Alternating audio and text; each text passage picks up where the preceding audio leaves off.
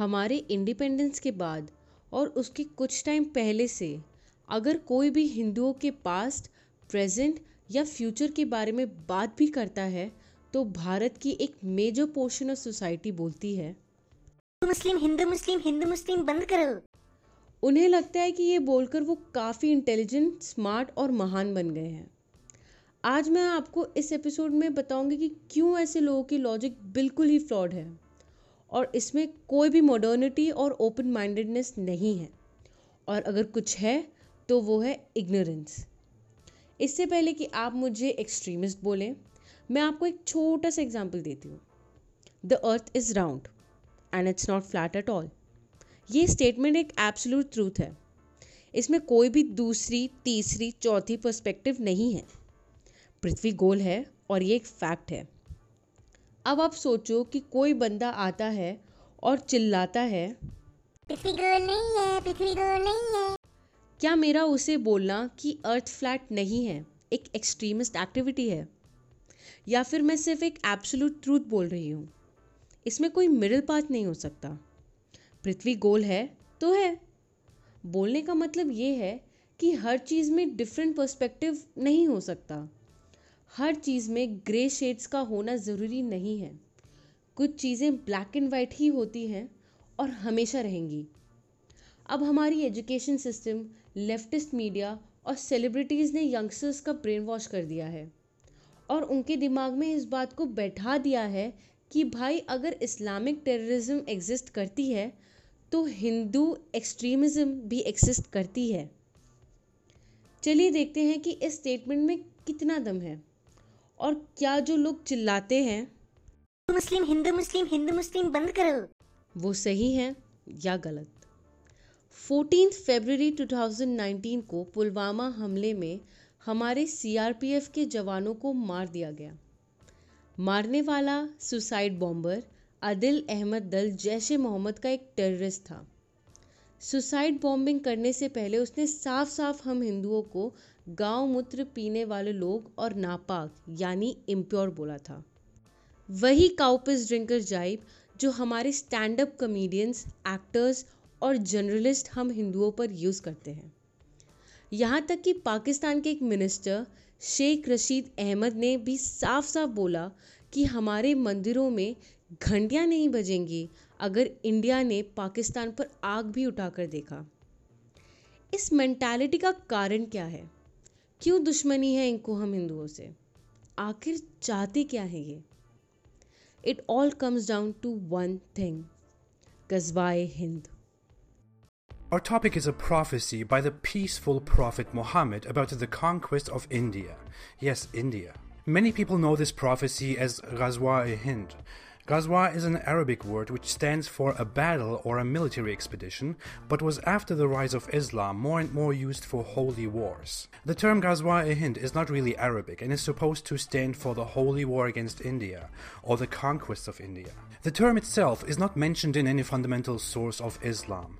It was derived from uh, several sources in which Muhammad made promises to his followers. Very sweet ones, very peaceful ones. Let's just jump into it.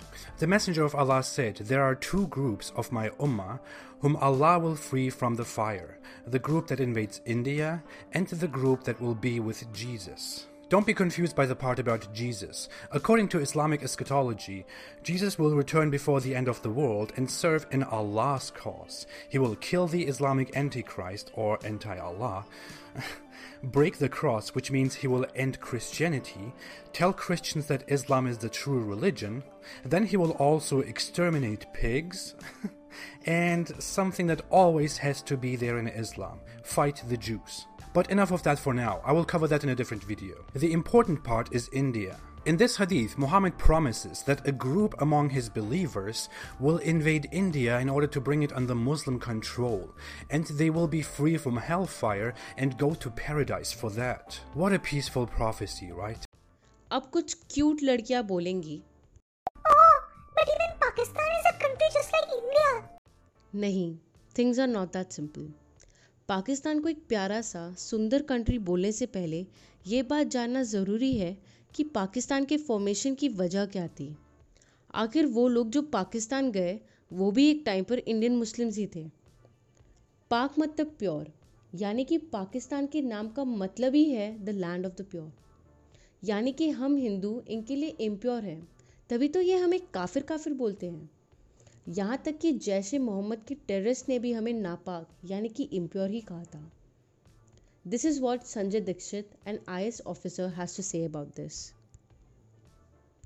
so I will take it from a little post Aurangzeb because what happen after Aurangzeb और the Mughal empire declined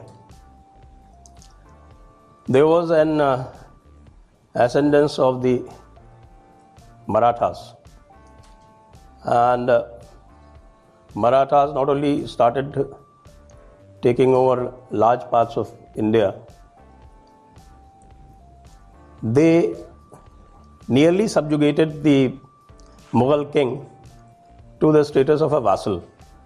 The situation was such that um from the Red Fort, you you would find two flags simultaneously fluttering from the Red Fort.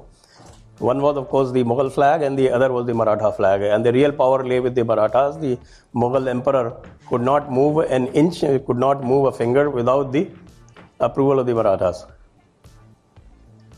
So it was at that time that uh, the idea of the pure struck, and there was a guy called Shah Waliullah. I don't know whether you've uh, uh, heard of him.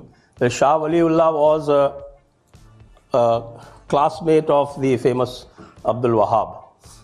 Uh, I'm sure most of you must have heard of Abdul Wahab and the Wahhabi ideology.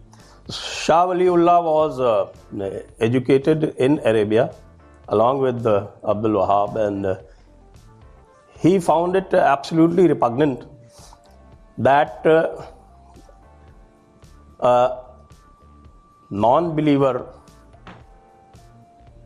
could rule over the land of the pure, as he thought the Mughal Empire represented the land of the pure. तो पाक के ऊपर काफिर का राज, ये बिल्कुल किसी भी तरह से शाह वली को बर्दाश्त नहीं था। कश्मीर के सारे प्रॉब्लम्स इसलिए नहीं हैं क्योंकि वहाँ भटके हुए नौजवान हैं या अनएम्प्लॉयमेंट है। अनएम्प्लॉयमेंट तो उत्तर प्रदेश और बिहार में भी है। उन्हें कश्मीर इसीलिए चाहिए क्योंकि वो ये मानते हैं कि अगर कश्मीर इनकी हो गई तो धीरे धीरे पूरा हिंदुस्तान इनका होगा Kashmir is symbolic for them this is what Ajit Doval sir has to say about this Kashmir is symbolic. Kashmir is extremely important for Pakistan because their state idea is born that if it is a Muslim majority place, it cannot be part of a Hindu India. जब हमारे कश्मीरी पंडितों का mass exodus हुआ उन्हें उनके ही घर से निकाल दिया गया तो वो रिफ्यूजी कैंप्स में रहने लगे। वहाँ पर रहने वाले लोग रिफ्यूजी कैंप को औरंगज़ेब ड्रीम बुलाते थे क्योंकि औरंगज़ेब यही तो चाहता था। This is what Rajat Mitra who is a psychologist has to say about this is a Kashmiri refugee camp. I was working there, and uh, uh, my wife is also here, and we used to both uh, go to the camps to work with the trauma of the people. And uh, there were a number of camps, and we were we had distributed our work. We used to uh, go to the camp, discuss the symptoms people felt, most of them could not sleep. Most of them had uh, nightmares. Most of them had many symptoms. We used to discuss this, help them with exercises, talks to heal, and then come back. One day while coming out, there was this man, an old Kashmiri gentleman wearing a firan. He looked very elegant. He came to us and said, Why do you come here? So I said, I come here because uh, I want to work with the trauma of the Kashmiri people. So he smiled, looked at me, and said, Do you understand our trauma? So I said, now where is this conversation going? I don't want it to go in the way he's taking it. So I said, Look, I'm, we are trying to understand. we he says, "What is your what is the response of the people to your workshops?" I said, uh, "It is not very good. It's modest. People come, they sit, they listen, they go away." Then he again repeated his question Do you understand our trauma? I said, Well, I'm trying, but if you can suggest something I can do. He pointed his finger at the camp, and we were at a slight elevation, and said, Do you know what this camp is called? I said, Mutti camp? He says, No. Do you know what do we call it? I said, What? He said, We call it Aurangzeb's dream. So I was taken aback. I said, uh, Aurangzeb's dream? He said, Yes, we call it Aurangzeb's dream. And do you understand why? I said, No, but he said, Then go and search. When you understand why we call it, then probably you will get a better response from people.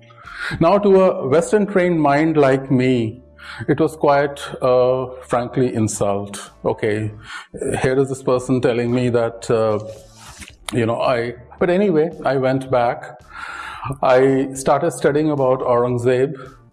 I had vaguely known him as someone who was anti Hindu, who was fanatic, this and that, nothing more than that. But I was curious to find out that why a, a, school teacher came up to me pointing at the camp of Kashmiri Pandits and said, This is called Aurangzeb's dream. I studied about Aurangzeb.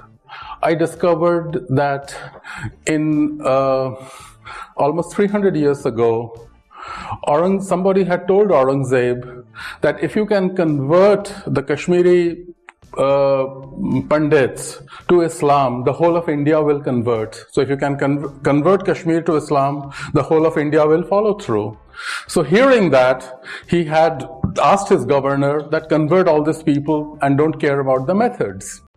आपके दिमाग में कुछ questions आए होंगे कि यार ये तो कश्मीर तक ही लिमिटेड है पूरे हिंदुस्तान में ऐसा कुछ नहीं होता हिंदू धर्म तो सिखाता है वसुदेव कुटुंबकम, यानी सारे लोग एक हैं तो फिर क्यों ये फालतू की कम्युनल हेटेड फैलाना? कुछ लोग ये भी बोलेंगे कि Apoorva this is not India's toughest challenge India's toughest challenge is India's growing population इन सारे क्वेश्चंस के आंसर आपको इस एपिसोड के पार्ट टू में मिलेंगे. Thank you for listening listen to my last episode me to India Amit keep Keep to vision a point of view. Bye.